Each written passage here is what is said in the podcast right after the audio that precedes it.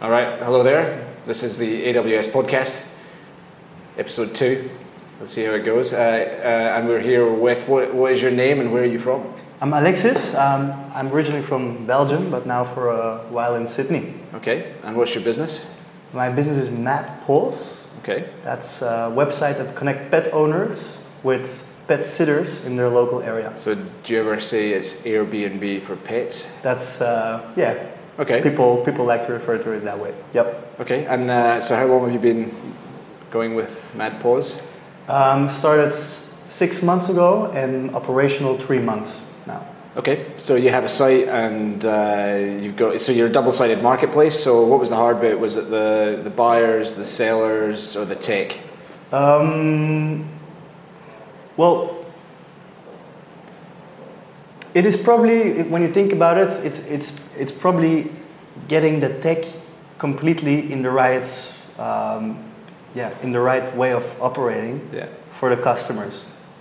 Um, So and that's we're pretty learning hard. each day, you know, what exactly they want, Yeah. uh, that sort of stuff. So, uh, and you know, specifically what I wanted to talk about, because you're one of the interesting businesses I've come across that have actually built a pretty good and sophisticated technology uh, platform or, or marketplace, but you haven't done it with your own technologists. No, that's correct. So tell me about that. So you don't have a CTO, is that right? Um, that is correct. That is Right. correct. So yeah. how, how have you done it? Um, so we looked for um, a team offshore Yep. in Vietnam in this case. Um, these guys were ref- referred to us Yep. uh, by good contact, so we had some sort of trust already in them that they would be able to produce. Um, we contracted them and they started working on it. It was in the beginning um, just me interacting with them, and along the way, well, just me, but uh, in our advisory board, we have uh, a person who who is really on top of things when it comes to technology, so I got a lot of help from there. Right. Um, but along the way, we got we got people that, that are yeah that have um, that have been schooled and trained in technology and, and have had experience with this. Yeah. We had them working with us, and they have been very helpful in this as well. So how, how much detail? So when you first picked up the phone or sent the email to your guys in Vietnam, how much how much detail did you need to go into with the functional spec and requirements document? Um, well, kind of a lot of, of, of detail. Um, they do need to know what, what, they, what they're going to produce, what it's going to look like. So they do want to see all the functionalities basically of the site you want to you wanna have built. Right. So you had a you know several hundred line spreadsheet or equivalent that you said to them you have to go and build Yes, this I, place. I I did indeed have the, the full structure of the website um, with all core functionalities in there. Um, the good thing for me, obviously, because it's a marketplace, there are similar models out there. Take, for Yeah. example, Airbnb. So you could give them as well an example. Look, hey, Okay. this is how this works in other markets, markets with a similar approach. Um, so look at that as well. Okay. So let, us just talk about the pros and cons of, of your approach. So uh, tell me the, the, the pros of, of picking up the phone to some Vietnam de- developers that don't work for you and are several thousand kilometers away. Yes, What's good about it? Um, well, the first thing everyone is probably going to tell you is obviously the cost, right? This is you can't find So they're cheap. they're cheap. Yes, you can't. Well, compared, everything is Yeah, expensive, of course, but relatively compared to the wages of Australian developers, I would say they are cheap. And can you give us an indication of how much cheaper? Um, depends, of course, on the developer here, but it's probably like fifty percent. Yeah. Okay. Something So like it is less substantial. Yep. I Um, actually think it's a bit more than that, but yeah. you'd probably be nice to them in case they're listening.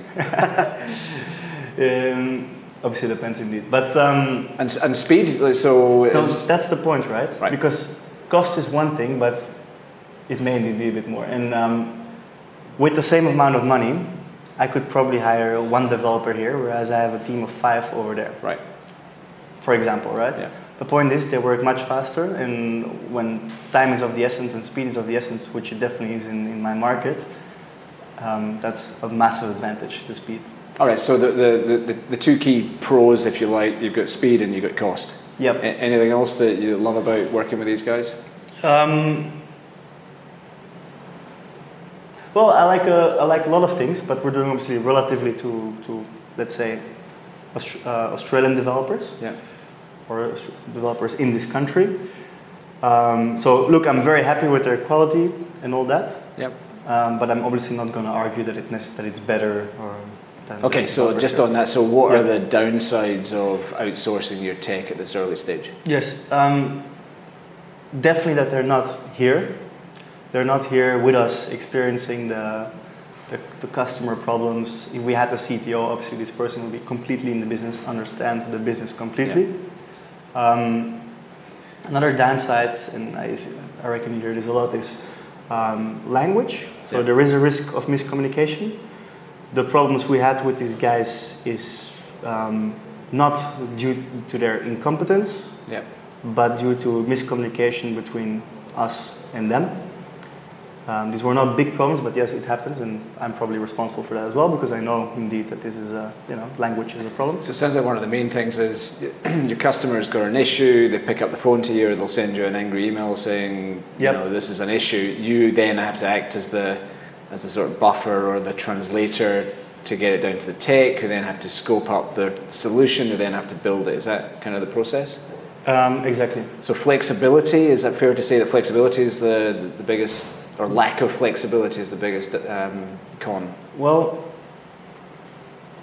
no, I, I wouldn't. I wouldn't Okay. it like that. Um, look, if I would tell a, a developer next to me, "Hey, please get this set of features done or solve this problem," I probably could say it in a few sentences, or compared to what I have to in dealing with these developers offshore, it requires a lot more print screens, screenshots to make sure they understand everything correctly. Okay. Um, doesn't mean they're stupid, of course, but you don't want to risk the, you don't want to have the risk of misinterpretation, and for that Yeah. reason, we give them everything very clear. Now, to your question about flexibility, I actually think they they are kind of flexible because whenever I have a massive customer problem, I um, I contact them and they would solve it immediately. Okay. Um, whereas if I had one person here and I had three problems at the time, you probably couldn't deal with all of these three problems. Okay, and, and what about scalability? So, say you you know you appear in the Oprah Winfrey Show or the uh, Today Tonight here. Well, maybe not Today Tonight because they might try and do something bad with you, but you know something with mass exposure, and you Yep. get thousands of people on the site. Is it going to cope? No, my site, Right. my site will melt. Right. But um, we were contacted by Sunrise and then didn't go through. Right. Um, but in anticipation of that, we did build with the developers an emergency plan. Okay, Um, so we have that ready. and that was with uh, you guys in Vietnam, Yes. right? So, long term, is this a sustainable factor? Like, when are you going to hire a CTO?